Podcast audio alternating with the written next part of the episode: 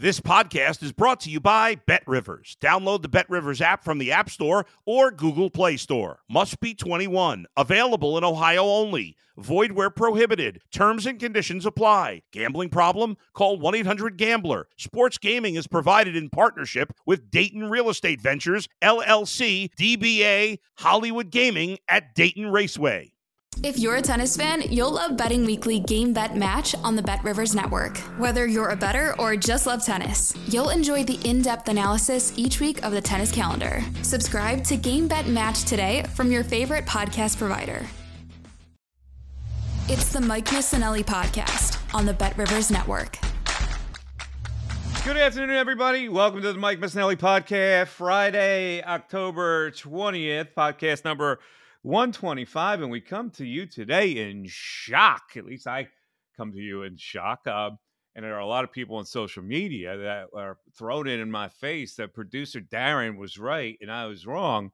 I said sweep or at max 5 games. All right, so don't at me. Any event, the Mike Missanelli Podcast is brought to you by BetRivers.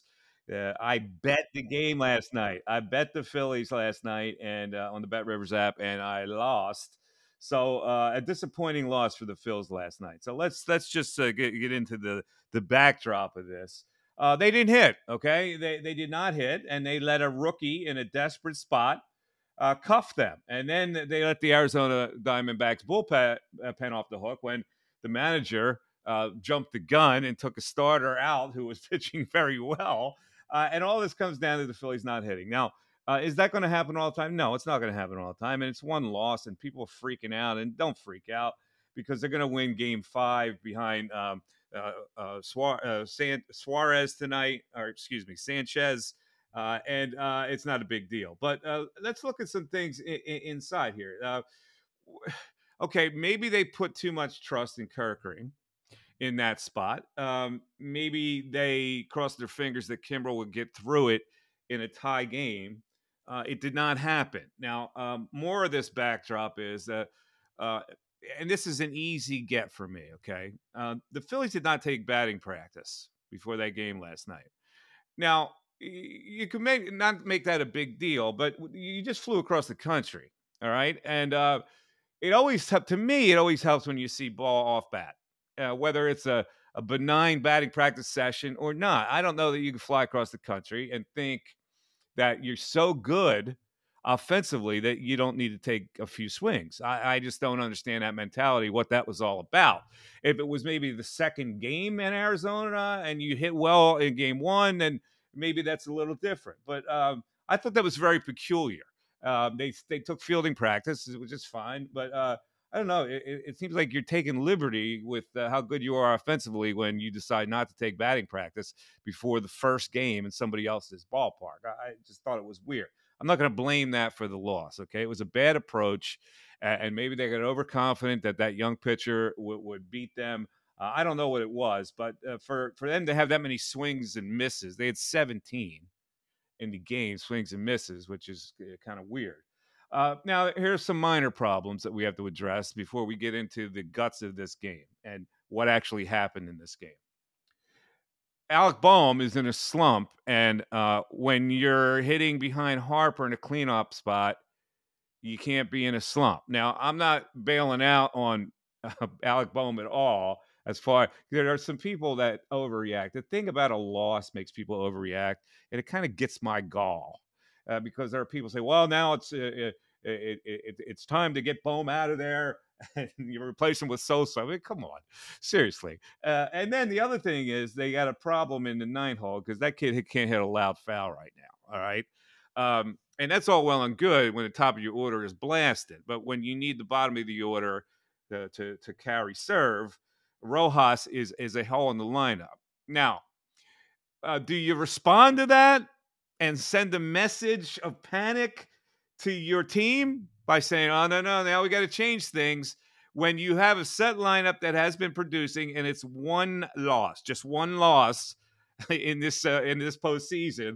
Or do you say, you know what, Rojas is overmatched, so here's what I got to do against a right-handed pitcher. I got to put Jake Cave in left field, and I move Brandon Marsh to center field. You don't take Alec Bohm out of the lineup. Now, even if you take him out of that spot, are you introducing the concept to your team that, oh, no, you're a little nervous? I don't know what they're going to do, frankly, in that type of situation. I can only point out what have been holes in the lineup. Rojas has been a serious hole in that lineup, and so has Bohm, although Bohm had a clutch double the last time they played baseball in Philadelphia, and he hit the ball hard a couple times. So I got a feeling that Thompson is not going to panic, and he's going to come back with the same lineup and trust it for another game in Arizona. And if they lose that game and those same problems surface, then he might change it. But short of that, Thompson is not a guy who's going to panic. Now, as it pertains to Kimbrel, there are a lot of people that take the result and go, see, blah, blah, blah. And I go, what else were you going to do in that spot? Like, you did you have an alternative to Kimbrel to pitch in that spot? Like, if you did, tell me what it was. Now, I understand he has blown some games this year, but he's also pitched pretty well, and he's gotten through some things.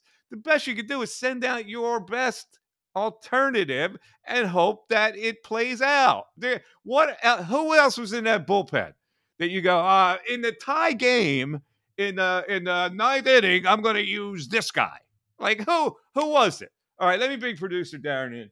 Darren, a lot of people lauding you because the Diamondbacks, the spunky Diamondbacks, blah blah blah.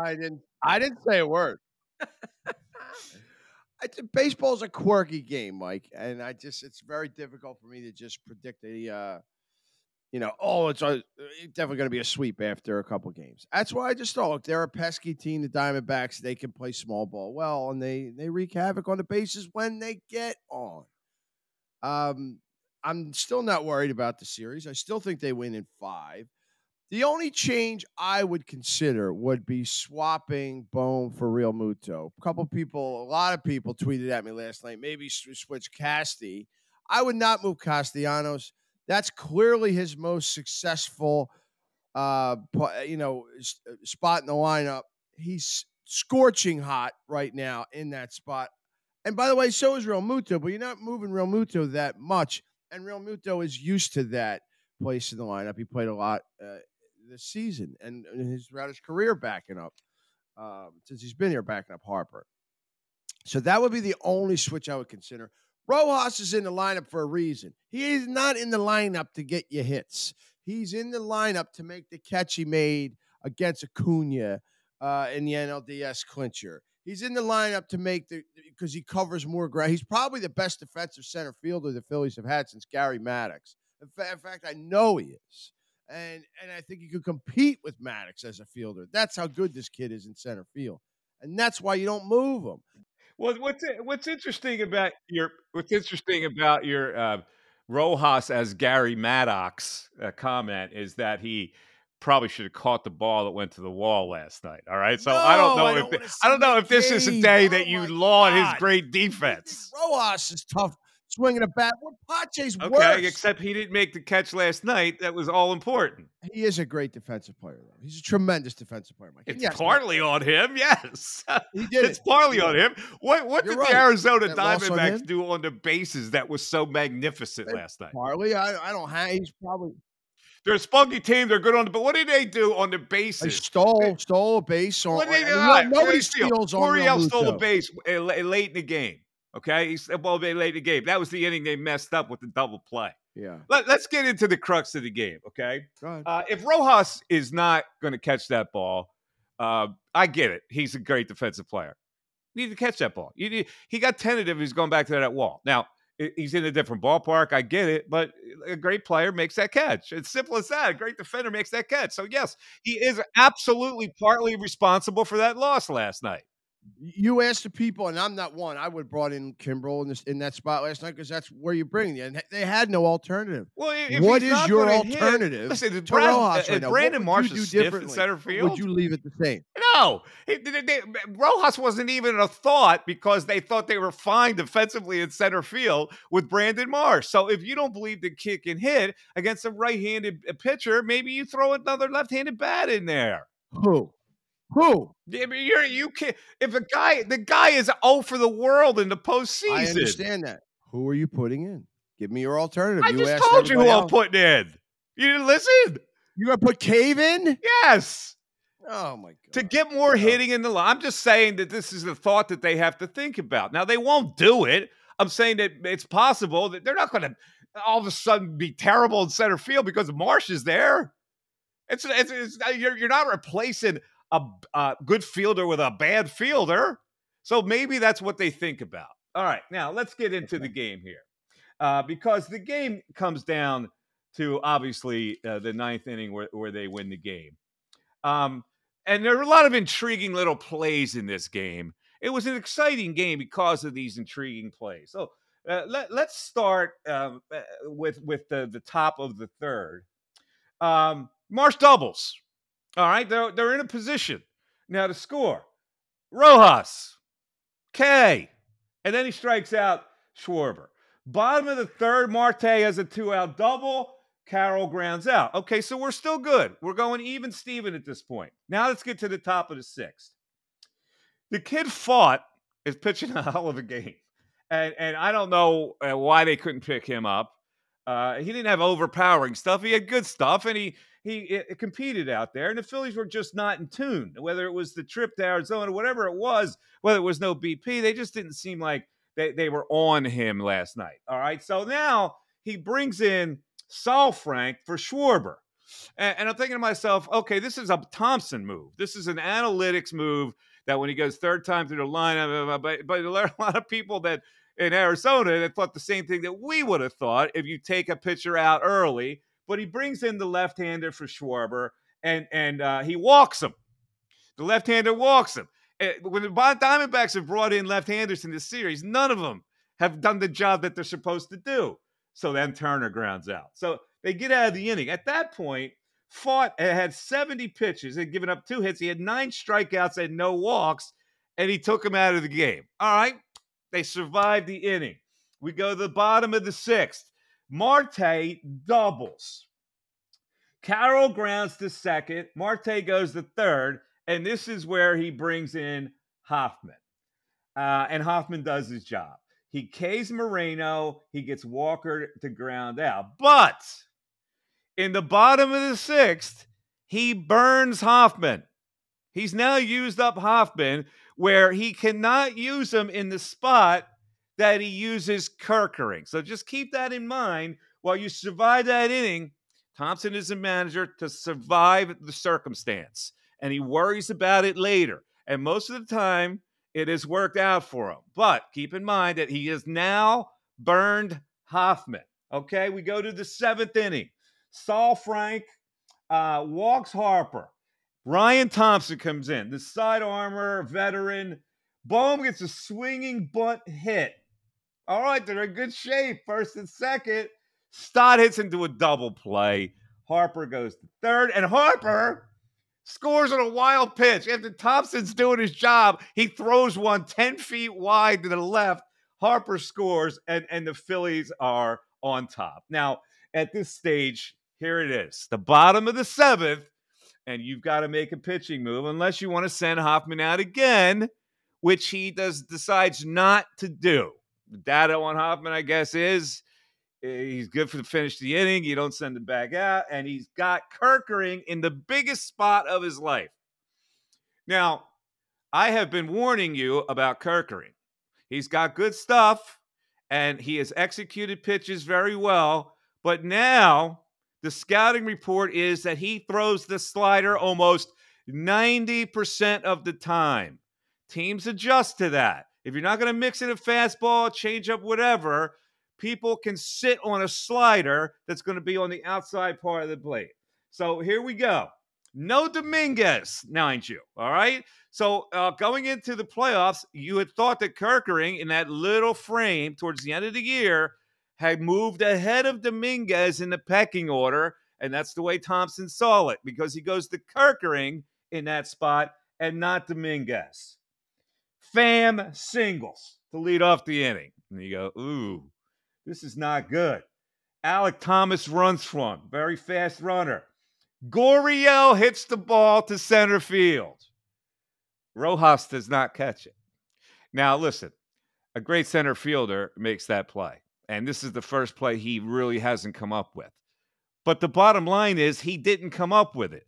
And he got tentative. If you looked at his feet towards the wall, he got a little tentative instead of being on a straight out sprint.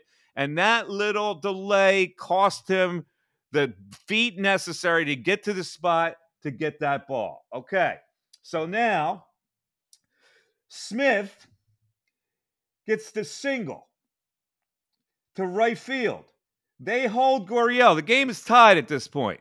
They hold Gurriel, and I'm going, oh, my God, the Diamondbacks are so scared here. How do you hold him at third base? At that point, you got to be aggressive, and you got to force Castellano to throw you out. The Diamondbacks do the Phillies a favor. Gurriel holds. Total mistake, because now here comes Alvarado. He gets Rivera with a ground ball to the shortstop. For some reason, Gurriel goes, whoa, whoa, whoa, whoa, whoa. Now, okay, I've been taught a lot of baseball by a lot of good managers and coaches. And the infield is in. Now, at a major league level, I understand it's different because the ball is hit harder. But here is what you're taught to do as a base runner. You are taught to be 10 feet off the base. The third baseman can't get to the bag quick enough to make up that 10-foot lead that you have. So you're going to be able to get back. If Turner turns and throws the Bohm, who's trying to cover the base, you're going to be able to get back. So the move is this. You read the ball. Off the bat, if it's directly at a fielder, you hold, but you stay in that 10-foot range. And then you wait for what that shortstop does. In this particular case, Gurriel ran back to the bag. And when he ran back to the bag, he took away his advantage because Turner sees it and then decides to go to the second baseman, who then converts the double play. The move is twofold here. If you are 10 feet off the base and the ball is hit directly at the fielder, which was done here, if it's to his left or his right, then you're going on contact. And I know there's a small margin there, but you got to be slick enough to read where that is. In this case, it comes right to him. The great base runner holds his position. If Turner then turns to second base to throw it to second base, then you go. And then you force Stott to read the play and make that throw after he gets the ball at second base to home. That's aggressive base running. That's good base running. The Diamondbacks did not execute good base running in that position. And so the game is still alive on that kind of a mistake, because Perdomo grounds out to the pitcher, and they get out of it. All right, Darren, are you reading me so far? I'm with you, Mike. I'm with you. All right, so there you go. That's the dynamic of a base runner there. People go, well, how can you tell? Well, this is what makes a great base runner. If you're 10 feet off of third base, you know the infield's in, and in your mind you go, okay, ball hit to his left or right, I'm going on contact. Ball two hopper right to him. I got a hold, but now let's see what he does. And if he turns away from me and goes to second base, that time should be able to start your clock to go towards the plate. And then Stott has to catch, notice, and make a strike. And you score the run. And that's aggressive base running. So the Diamondbacks, with this reputation of being able to run the bases, spit the bit there, and the game goes on. Bottom of the eighth inning now we go. They get him out. Moreno hits a two-out double. They intentionally walk Walker, and then Thomas grounds out. Skate out of it again, and here we go to the top of the ninth. Bohm strikes out with Harper. Hold on, Mike. There's a lesson there, and I want to tell this to a lot of young people that are listening last night, because my daughter, as you know, is a pitcher, and I try and teach her situational softball / baseball. You know, in that position, right, you got a tight game, okay? There's 2 outs in the inning. It's tied. And then you get a 2-out double. A lot of young pitchers will get all nervous. They worry about the guy at second. That's a teaching moment for young pitchers. Just worry about the batter at that point. It happened to the Phillies twice in that game last night. where the Diamondbacks got a two-out double, runner in scoring position. And the second time it happens, as you just mentioned, they walk Walker. Just worry about the batter, key on the batter. I think one of those, at least one of those two times, Realmuto came out for a mound visit, probably just to remind, because listen, pros do the same drills and you get the same reminders as young bucks, little league, high school. So don't dismiss little things like that. That's, you know, something I like to hammer. Well, home. Listen, the Phillies have the advantage in that spot because they had the lefty against Alec Thomas, the young hitter, right? So it was a no-brainer to intentionally walk Walker to put runners on first and second. You set up a force play, whatever, and Thomas grounds out, and they get out of it. Just worry about the batter in that situation. But it's Alvarado again. So against the lefty, he's going to be death. We go to the top of the ninth. Harper is on. Two outs. Bohm takes a curveball for strike three. Now, that was a great pitch. Seawold threw a great curveball, backdoored it, front-doored it, actually, and got him looking. Two of those pitches, Bohm should have struck out on. Two of those pitches were bad calls. And so he had three chances in that particular situation, and he didn't take advantage of it. All right, so now, no harm, no foul. We go to the bottom of the ninth. You got nobody else. Who are you putting in that game? Or the people, Kimbrel sucks, blah, blah, blah, blah. This is who you've ridden with. You don't have any other alternative. Most of the time, he's been successful. This time, he was not. And so... What, you're going to put Dominguez in there? Like, who are you putting in there at that point? Kimbrel is in. Gurriel, right-handed hitter. He walks the leadoff hitter. Now, you just can't do that. If Gurriel hits a home run off your best pitch, you tip your cap. But what you can't do is walk the leadoff hitter. Then Gurriel steals. Here you go with the great Diamondbacks running game. It took him until Kimbrel, who can't hold me on first base, that was in the game for them to actually steal a base. So Gurriel steals a base. Smart, because Kimbrel's not going to hold you on. Smith hits one up the middle that Stott corrals, keeps it to an infield single. And then Smith, on defensive indifference, steals second base. So now we're second and third, and Rivera is up, hits a grounder to Turner, smash to Turner, who makes a great play. Backhand toss, pops up, throws it to the plate, and gets Gurriel at the plate. All right, this game is still going on because of that great play by Trea Turner. How'd he play by Turner? And he walks for Domo, and then he's got Marte. Now, Marte's their best hitter, okay? So, again, you can't walk Perdomo in that situation to get to Marte, who's going to come up as a left-handed hitter. But give Marte credit, because he hit a high fastball that a lot of guys would pop up. That fastball was up here. It's tough to get on top of a pitch like that. Marte got up on it and leveled it off. A good hitter who makes the hit of the game, and they win the game. Boom.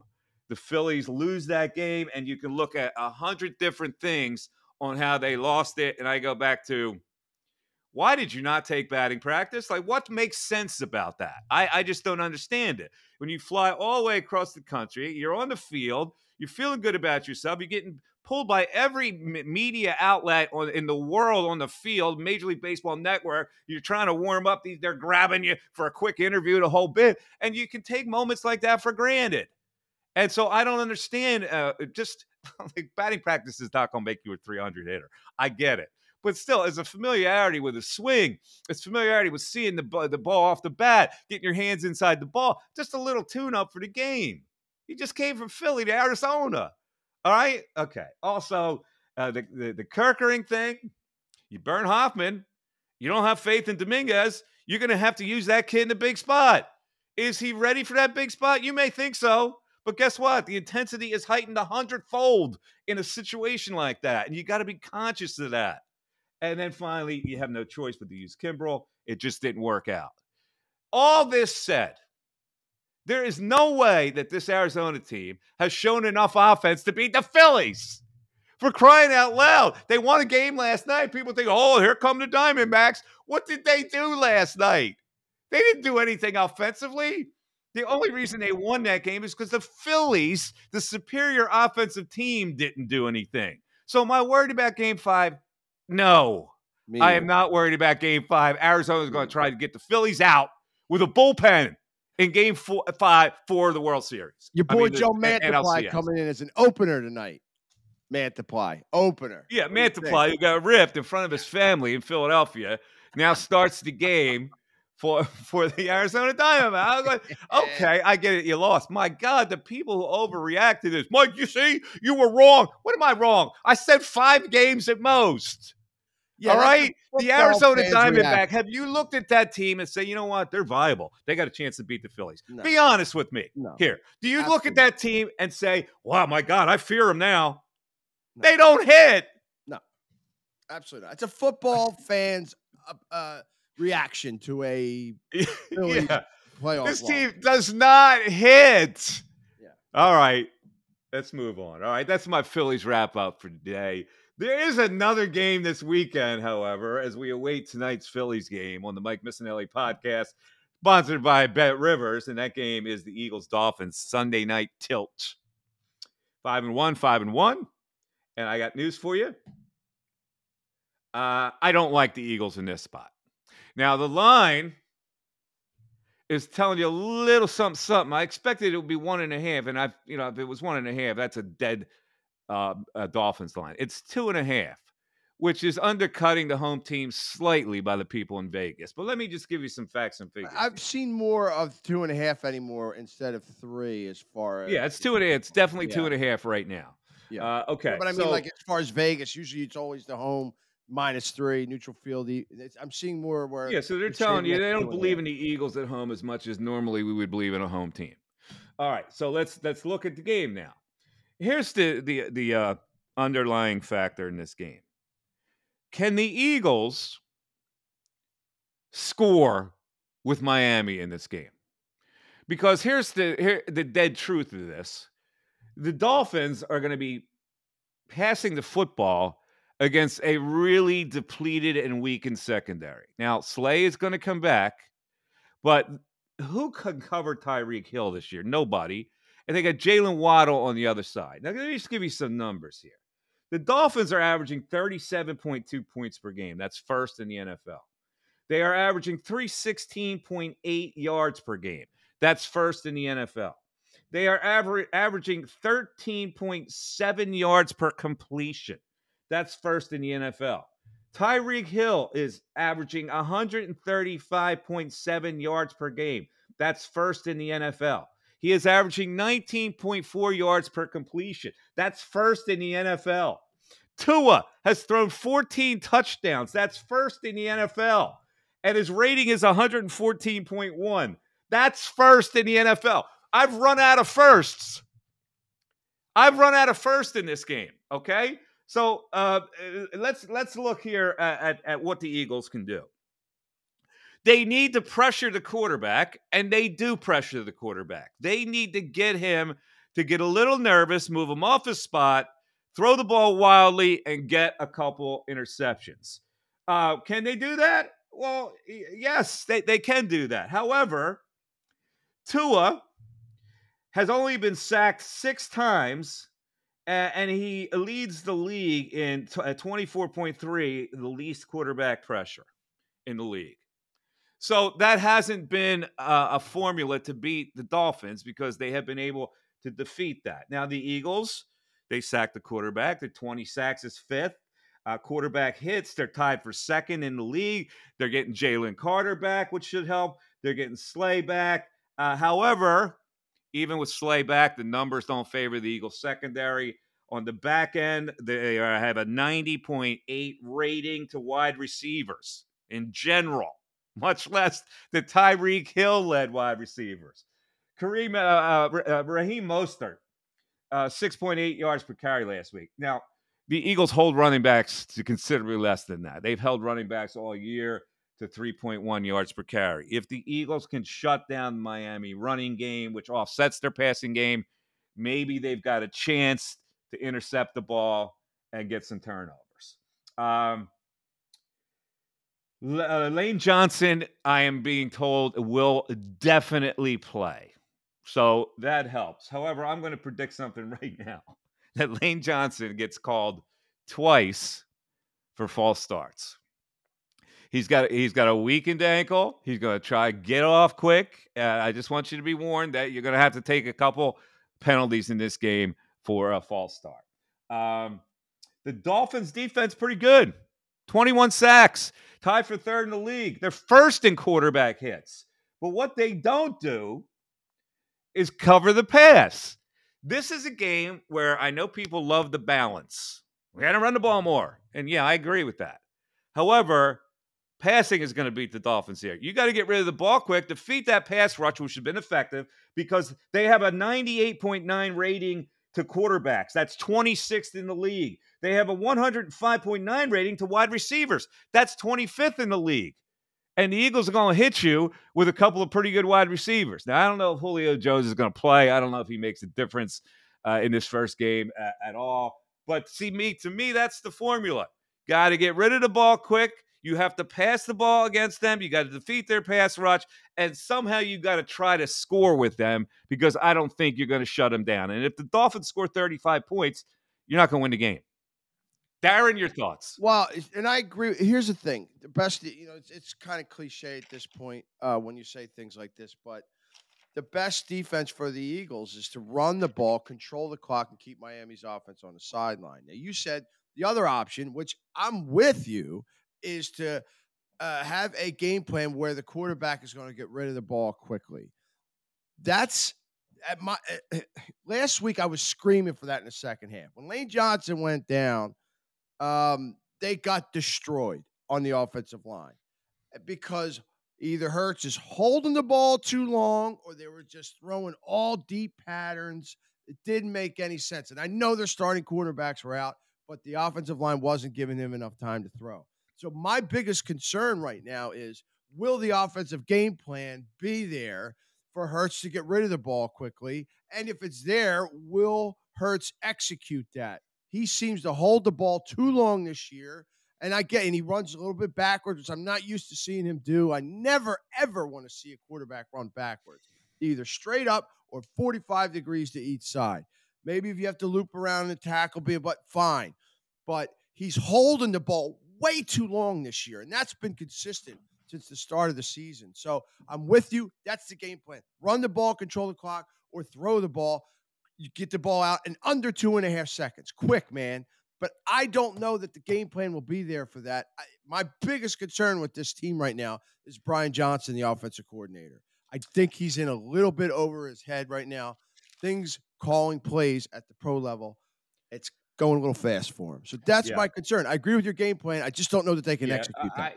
And I get it. I see, they're going to have to score in this game. And I just don't see that they can match what the Dolphins are going to do scoring-wise. I mean, you're talking about a lot of Josh Jobs and Justin Evans back there against and Blankenship's not going to play in this game. Most likely. Evans is not a pro player. He really isn't. It's a shame. So, I mean, it's Tyreek Hill's a nightmare. Nobody could cover him. And with depleted secondary, I don't know what kind of game plan you. That's so much speed on that offense. All right, man. So I don't like the Eagles this weekend, and this is interesting because losing this game, and then you get I think a bop with the Commanders. Although the Commanders played them well last time, then you go into the gauntlet. So I hope this is not a snowball where they lose two in a row, and then scrape by against the Commanders, and then have to go against those really good teams that are going to play. And hopefully they don't suffer like three losses. And all of a sudden you look up, they got five losses on the board. All right. We'll see what happens with the Eagles and Dolphins this weekend. It's time for my picks of the week and the picks of the week this week. The NFL card has been stanko lately. I can't get a grip on the NFL. And even in college this week, listen, the big college game, which I will stay away from, is Penn State at Ohio State. I believe Penn State wins the game. I really do. And unfortunately, down the road, they lose at home to Michigan, which kind of messes up things. So I believe they will beat Ohio State in this game. Now, it's a 5-point line. So if you have balls, you play Nick Lions. I'm not gonna try to put any kind of stain on this game. I'm gonna stay away from it, and I'm gonna watch Big Noon with the Ohio State Buckeyes and Penn State Nittany Lions should be a great game. My picks of the week. So I will go to college, however. You know, Washington State in the Pac-10, a pretty solid team. And they lost last week. But I look up and they are a 20-point underdog at Oregon. Now, I mean, that's a line that's telling me the Ducks Rompolo 20 against a really good Washington State team. That Oregon routs them in this game. That's what that line's telling me. So I'm going to take the Ducks there minus the 20. All right, now let me go to pros. You know, I'm looking at this. It's almost a trap. The Lions +3 at the Ravens. I think the Lions are a better team than the Ravens. So I'm confused by this line. I don't know where to go. The easy thing to do is take the Lions with 3, but that's fishy, that line. So I'm staying away from the game.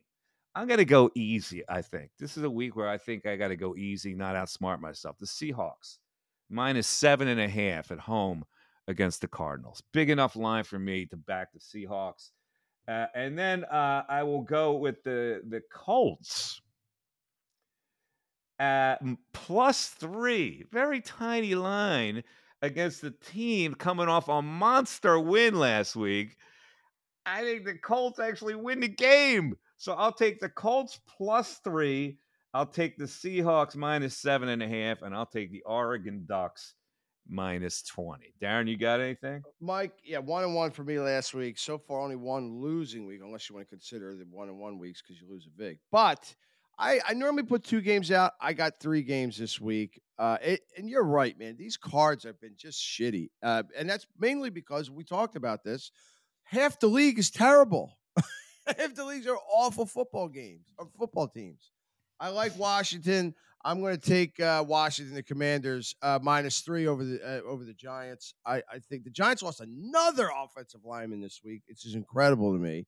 I think their entire offensive line to start the year is now either injured, at least on IR, or out for the year. Like Washington, -3 at the Giants. I did look at this Lions game, and sometimes I'm just going to, you know, what's that, Occam's razor? I'm just going to take Detroit +3 because I think they're a much better team than the Ravens. And it's not a far travel game for them. Lions are flying high, and yeah, it's a fishy. It is fishy, a weird line. I thought the same thing. It is. They're almost, and when it's fishy, I either take the team that it's fishy in favor of, or I stay away. So I'm going to stay away from that game. Yeah, it's probably the smart move, but I'm not a smart man, so I'm going to go Lions +3. Third game, and this is, I know you're not going to like this because how can you possibly? But I'm going to take the 5.5 with the L.A. Chargers at Kansas City. I think KC wins the game. I think the Chargers cover. That Staley's coaching for his job at this point. We'll talk about the midway point maybe next week, what coaches probably will be going at the end of the year. Staley's at the top of my list, especially if he loses on Sunday. So I'll take the 5.5 at Kansas City with the Chargers. So Washington, the Lions, and the L.A. Chargers. The Mike Miss rule of betting is to, when there's a 5.5 point line, stay away from the number 5. The number 5 never does you any good. It's impossible to determine when there's 5. I thought number 5 will always love me. Yeah, number 5 might always love you, but in the betting world, the 5 does not always love you. Okay, it is time now for Mike Unleashed. And Mike Unleashed is a very short commentary today because I thoroughly enjoyed my time at the Phillies game the other night, game 2. Of this series against the Diamondbacks. And, you know, I wanted to get there early. I was really hungry, and I wanted to get there early to take advantage of the food offerings as I was got off the subway, walking to the park. I am really hungry. What am I in the mood for?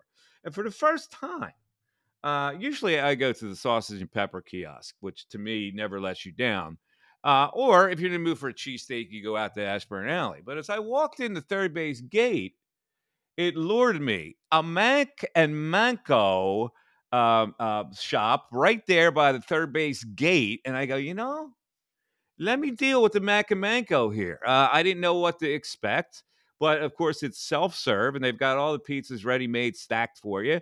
And one plain is $14. One with pepperoni is $15. I go, hey, listen, when I get a meat bonus for an extra $1, I'm going to the pepperoni. And I got to tell you, that I now find that is the best bargain at the ballpark. It's a nice-sized pizza, first of all. I couldn't finish it, frankly. And for $15, it was totally satisfying.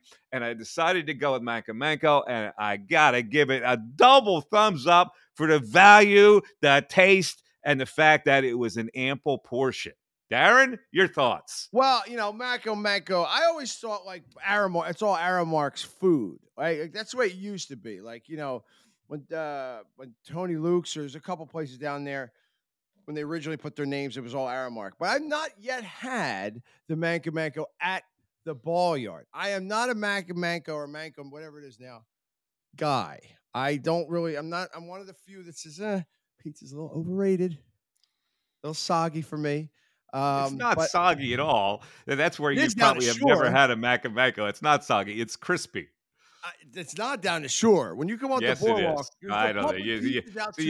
You're talking out of your butt now because you have no idea. The one thing that stands out about Manco Manco is that it's crispy. It's not soggy. But I only have had it like coming off the beach. Okay, that's why you got to step out. You got to step out of the evaluation here because you don't know. It's exactly the opposite. It's crispy. I've had the pizza. Overrated. Down the shore, Sam's Wildwood's for me. By the way, Mr. Schmitter at the ball yard was the best sandwich. Schmitter hasn't been there for like 10 years. That's why I miss it. That's why you miss it. I miss it. All right, and let me give you a little insight here. Now, I don't know if I should do this because now the gig is up. When you go to the bathroom between innings, and you're on the third base side, invariably you're going to have a line. And I hate standing in a line. One of the worst experiences you could possibly have is standing in a male urinal line at a ballpark because you're in the concourse and you're just sitting there like an idiot. And people are in front of you. And most of the people are drunk anyway. And they probably harass the hell out of you. You just can't wait to get to the thing. And I got these. I wear these bird dog joggers where there's no fly in the front. So by the time I got to get there, I got to yank them down a little bit. Fortunately, I got my Tommy John underwear on where there's a nice slot where you can get easy access, but it's one of the worst experiences ever. And you're trying to get back to the ballpark to see the game. Well, I discovered a shortcut. Right there at the third base gate is pass and stow. Are you sure you want to do this? You want to give out your secret? Because this is going to be flooded. I'm not going to be back there, so it doesn't really matter. Well, I'm saying that there's nobody understands that you can go into the pass and stow and there's a bathroom right there. I'm just saying, shh! Don't tell anybody. Don't tell anybody. We get 10,000 people, 20,000 people that listen to this every day, and you're not going to tell anybody. Well, this is not indigenous to me now. This is Secret South. So if you want to try to do that, it's only one bathroom. So it's like if people do it now, it defeats the purpose of it. You're not gonna wait in line for one bathroom anyway. So I'll add this: give the good people a pass and stow, the good bartenders. Remember to tip. Always remember to tip your bartenders. Well, tip your bartenders. Get a beer on the way out. Yeah, tip your bartenders and wash your grummy hands after you pee. All right, that'll do it for Mike Unleashed, and I think that'll about do it for the podcast. Don't forget that we do a podcast there after every game, especially this Friday podcast leads you into the football weekend. You can get me. Somebody just did this week. Asked for a personal shout out from me for their wedding. The guy who was getting married wanted to put this in a montage for his fiancee, and they're getting married this weekend. So congratulations to that happy couple. And you can get a shout out from me at cameo.com. Just put in Mike Missanelli and I will give you a personal shout out, a little video tribute, video recording, especially tailored to you. Also, you can get me on Twitter, MikeMiss25, my email address, mike@mikemiss.com. And I'm also available for speaking engagements. I haven't had a speaking engagement in a really long time. Yeah, I'm pretty good at it. I got to be honest with you. So whatever your occasion is, you know, I'll give you the whole worldview. You know, I just don't keep it to a certain subject. I enlighten the people. I get feedback from the people. I do a Q&A. So if you're interested, just go to my website, MikeMiss.com. All right, I actually have a speaking engagement coming, Mike. My daughter takes a sports management course at Cherokee in high school in Marlton, New Jersey. Her teacher asked, would your dad want to come in and talk? to the students. Oh, and I thought, there you go. Pretty cool. It's unpaid, but you know, it's nice to ask to do that. So how are you as a public speaker? I'm not bad. I don't shy away. You know, I'm not one of those people that gets real nervous and stuff like that. I'm good luck just going to go and have a conversation with the kids and just tell them. Good, man. Educate the young minds with your wisdom. Be sure to tell everybody you predicted the Diamondbacks would be a threat and it wouldn't be a sweep. With all these people on social media, you owe Darren an apology. Your sister's ass says your apology. All right. All right. You can come with me to the speaking game. Yeah, no, I'm sorry. There's got to be a paycheck involved. All right. Thank you very much for listening to the Mike Missanelli podcast. Phillies will win this game, and we'll have no worries at all. And you start to stop hanging Kimbrel and effigy and the whole bit. And Sunday will be a tough Sunday. It'll be a tough game. Be sure to watch us on the post-game show. Myself, Seth Joyner, Derek Gunn, and Kayla Santiago, a Jacob Media post-game show live from Ocean Casino. You can see it on 6abc.com and the Jacob Media YouTube channel. Have a great rest of the afternoon. I may go over and hit some golf balls today. It looks like the sun's coming out here in the Delaware Valley. Have a good afternoon. Have a good weekend. We'll talk to you next week. Bye-bye. Thanks for listening to the Mike Missanelli podcast on the BetRivers Network.